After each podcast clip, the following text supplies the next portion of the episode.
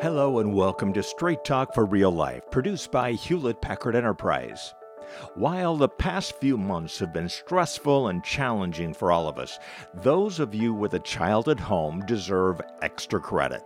On top of all the work from home issues, quarantine, and social distancing challenges we've all faced, parents have had to be a caregiver, a full time educator, a child psychologist. Sound familiar? As time marches on and we head towards the next phase, we all have questions about taking the next step in the journey. Parents are justifiably concerned. Listen in because we've got some helpful guidance.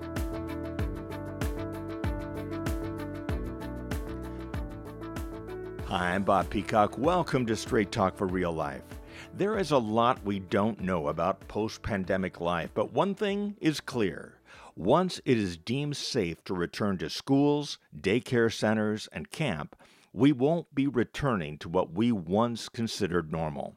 And as those lockdown measures are lifted, many with new safety protocols in place, we thought it would be helpful to get some expert tips for parents who are dealing with feelings of stress and anxiety so that they can help their children cope with the same feelings.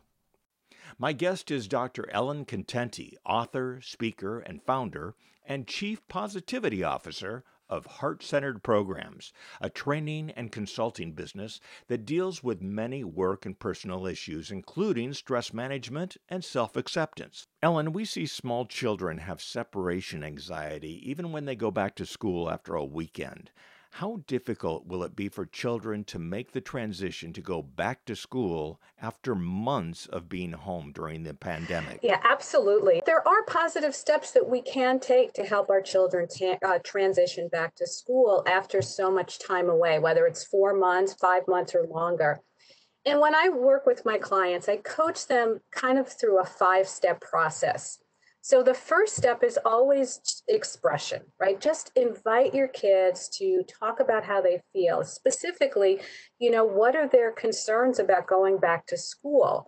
Uh, and allow that to kind of guide the conversation. You know, and a lot of kids are asking questions around like, will I have to wear a mask when I go to school? Will I be able to see my friends when I go to school?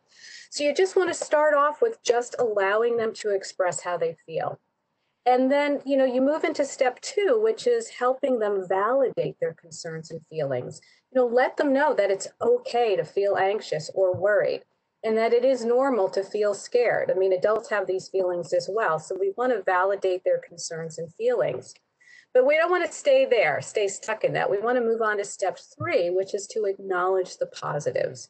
And we want to focus on what they can look forward to right? They are going to be able to see their friends and hopefully their favorite teachers will be back. So we want to focus on the positive because that's what we want to expand. What we focus on expands. So we'll focus on the positives. And then four, step four is encouraging and empowering.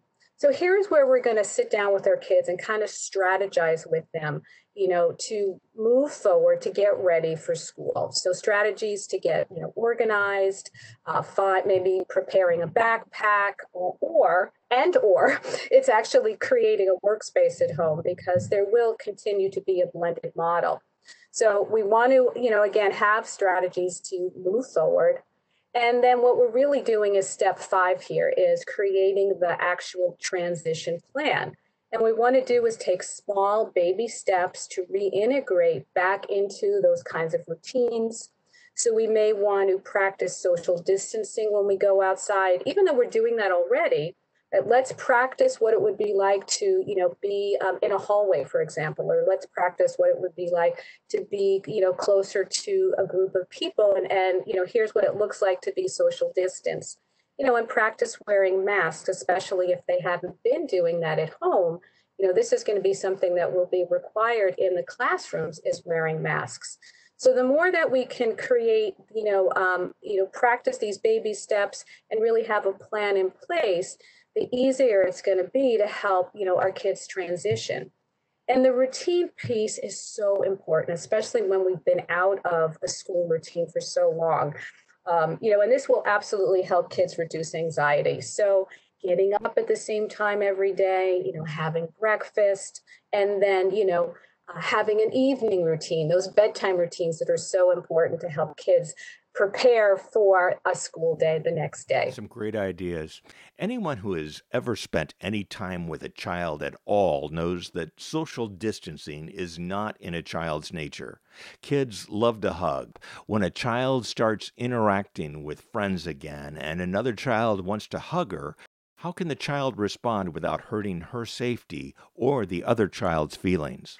Yeah, and this is this is a bit of a challenge. Uh, I sure. think the first thing is to just acknowledge and commend, you know, our children for wanting to express their affection to others, and especially their friends. I mean, we want to use this desire that they have to express love as a way to remind them that there are other ways, especially right now, for them to be able to show their love and their caring for their friends. So instead of hugs, you know, let's do make believe hugs. So we'll hug ourselves first, and then we'll extend our hands forward towards our friends. So we're sending the love to them. So that's one thing that we can teach them to do. And then if they, you know, truly want to be physical, and I know it's really challenging, but we can do an elbow and foot tap, right? And that's something that is probably going to be taught in the schools. So, I mean, we don't want to be so overly cautious where we make the child feel bad if, if they happen to, you know, touch their friend, but we want to teach them that, you know, there's other ways that we can express that love and appreciation. And I, and I absolutely believe and know that this, the schools are going to be dealing with this as well. Right. I would imagine that that some children actually have found comfort in being isolated at home, maybe because of their own social anxieties and perhaps because they were bullied in school. How can you help that child transition back into camp or school? Yeah, and there there are a fair number of children that have found comfort in being home. And so the best thing we can do when we're dealing with anxiety is to create a supportive and nurturing environment. And again, it goes back to, you know, that five-step process that we talked about. We want to show support, and let them know that it's not only okay, but it's normal for them to feel anxious.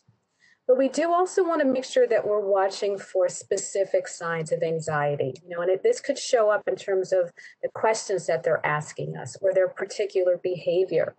So we want to be listening, um, paying attention to if we're hearing a lot of the what if questions. So, what if I go to school and I get sick? What if I go to school and something happens? What if? We want to make sure that we're providing uh, positive, supportive answers to those questions. You know, we could also see um, signs in terms of you know restlessness, or they're they're feeling you know sick, or they always have a stomach ache, or they're having trouble sleeping or even the emotional outbursts or anger um, that we might see with kids with a lot of anxiety.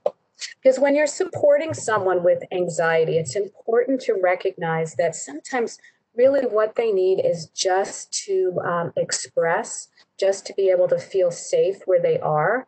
Now, parents are a safety net for kids, and specifically when they're dealing with anxiety. So, you may have to um, have extra time to prepare them and practice going through all the different steps to get them ready uh, in transitioning back to school.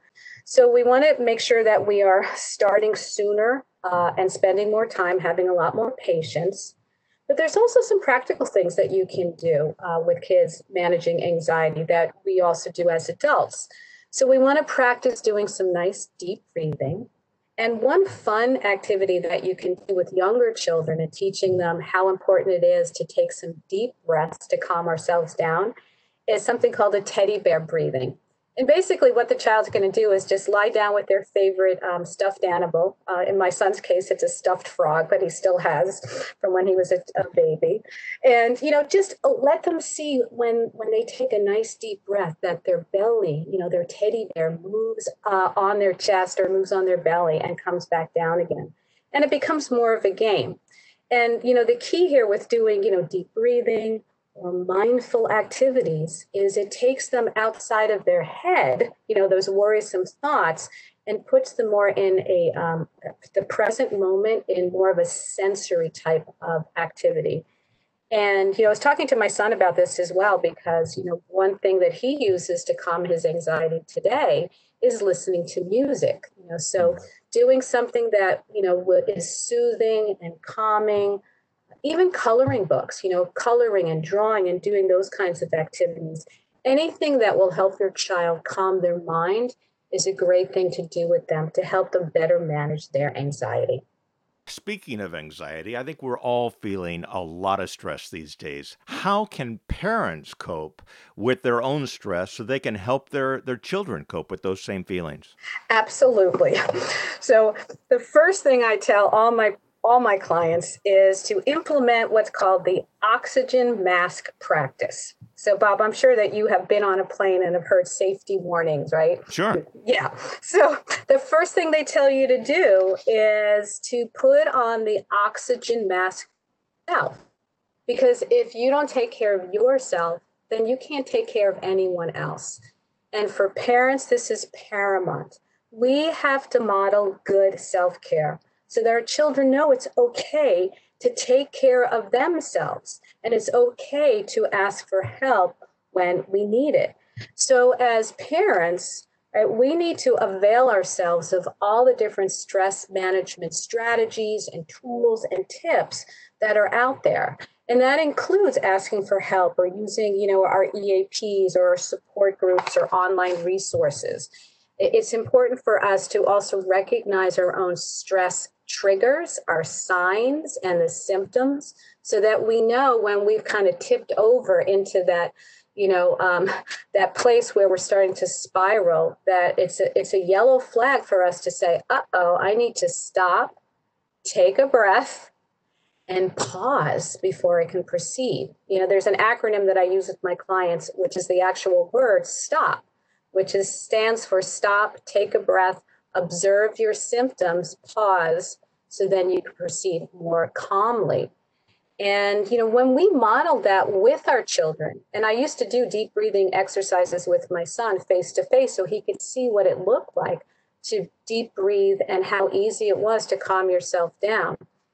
Then our kids learn that not only is it important to do these things, but they will start to do them. But I also help my clients put together their own personal toolkit. I call it the stress management toolkit. And if, if it's okay, I'll give you the top 10 that I think sure. everyone needs to have in your stress toolkit. So the first one is deep breathing. And it's something you can do anywhere, anytime, obviously. But there's other uh, ways to do some deep breathing exercises. And there's some great apps that you can use. And everybody today has got a smartphone. So you know, every morning I start off my day with the calm, deep breathing exercise that's on my phone. But there's there's Audible, there's Just Breathe. Anyway, find the app that you like, but deep breathing is your number one tool in your toolkit. The second one is to just express the stress. Right? Don't hold it in. Share your emotions. If when we hold stuff in, it ends up festering and then it comes out in usually physical ailments and dis-ease in the body. So we want to make sure that we're expressing when we're feeling stressed. Your third tool is to go outside. Go for a walk, get some fresh air, see a different scenery. That's really important, especially since we're spending so much time sheltering at home, staying at home, working at home, kids at home. We need to get outside and get some fresh air. Your fourth tool is your expectations, kind of your mindset. We do need to change our expectations, right? Things are different. Our new normal is going to is is here to stay, you know, and at, things are never going to go back exactly as they were. So we need to embrace the new. Right? This is also a very mindful type practice. Change your expectations, be present, embrace the new. Number 5, take time for yourself just you, yourself, and I, or me, even if it's just five minutes of alone time. It's really important to practice self care. So find five minutes in your day that's just for you. Then, number six, this one is really important as well. This is about focusing on the three pillars of health there's actually more, but the three the three particular pillars which you can focus on every day, which is your diet. So make sure you're eating uh, a healthy, balanced meals. Sleep, just like kids, we need to have good bedtime routines. and then exercise. We need to make sure that we're doing something every day, moving our bodies, right? It doesn't have to be an hour, it could be 10 minute bursts throughout the day. But when we're under a lot of stress, those three pillars get hit the hardest. So if we focus on those, it will have a huge positive domino effect on everything else. Number seven, gratitude. So important to have a gratitude practice or an attitude of gratitude. I mean, it's easy to be grateful when things are going well, but if you can use gratitude when you're in a challenge to say, what is one thing that I can be grateful for right in this moment? That again will help you calm down and manage your stress. So that's a really important tool in the toolkit. The eighth one is hobbies, games, crafts, projects, finding activities that put you in the flow. Because when you're doing a flow activity, when you're doing something you really enjoy, you're not in your head. You're not worrying about things. You're just enjoying life in that moment, in that hour, or for whatever period of time. So make sure that you find time either throughout the day or at least in the week to do some flow activities. The ninth one is self forgiveness. and especially as parents, nobody's perfect. We want to laugh at our mistakes. Uh, we all make them. Uh, I used to teach parenting classes. I'm certified to teach multiple disciplines, read every book on the subject, and I have still made so many mistakes as a parent. Mm. So practice self forgiveness throughout the day. And then your 10th tool is actually the same as number one breathe. Just breathe. So important. That's great. All right. So, besides following the local guidelines, when it comes to, to going to, to summer camp or going back to school in the fall, what should parents consider to make the best choices for their specific family situation? Well, let me start with camps because we're we're in the throes of summer right now. Um, but when you're evaluating, you know, whether or not you want to send your child to camp, I mean, the one, the number one thing that parents should look at is what type of risk that they might be incurring. So they want to make sure that they're finding a camp that has what's called a low risk camp environment or the lowest risk. And that's pretty much where it's just going to be a small group of campers that stay together all day. So it's the same group. Like the camp is able to maintain, you know, that six feet distance there's no sharing of objects, and pretty much everything's going to be done outside or it's prioritized to be outside. Camp is going to have you know, clearly defined and communicated protocols.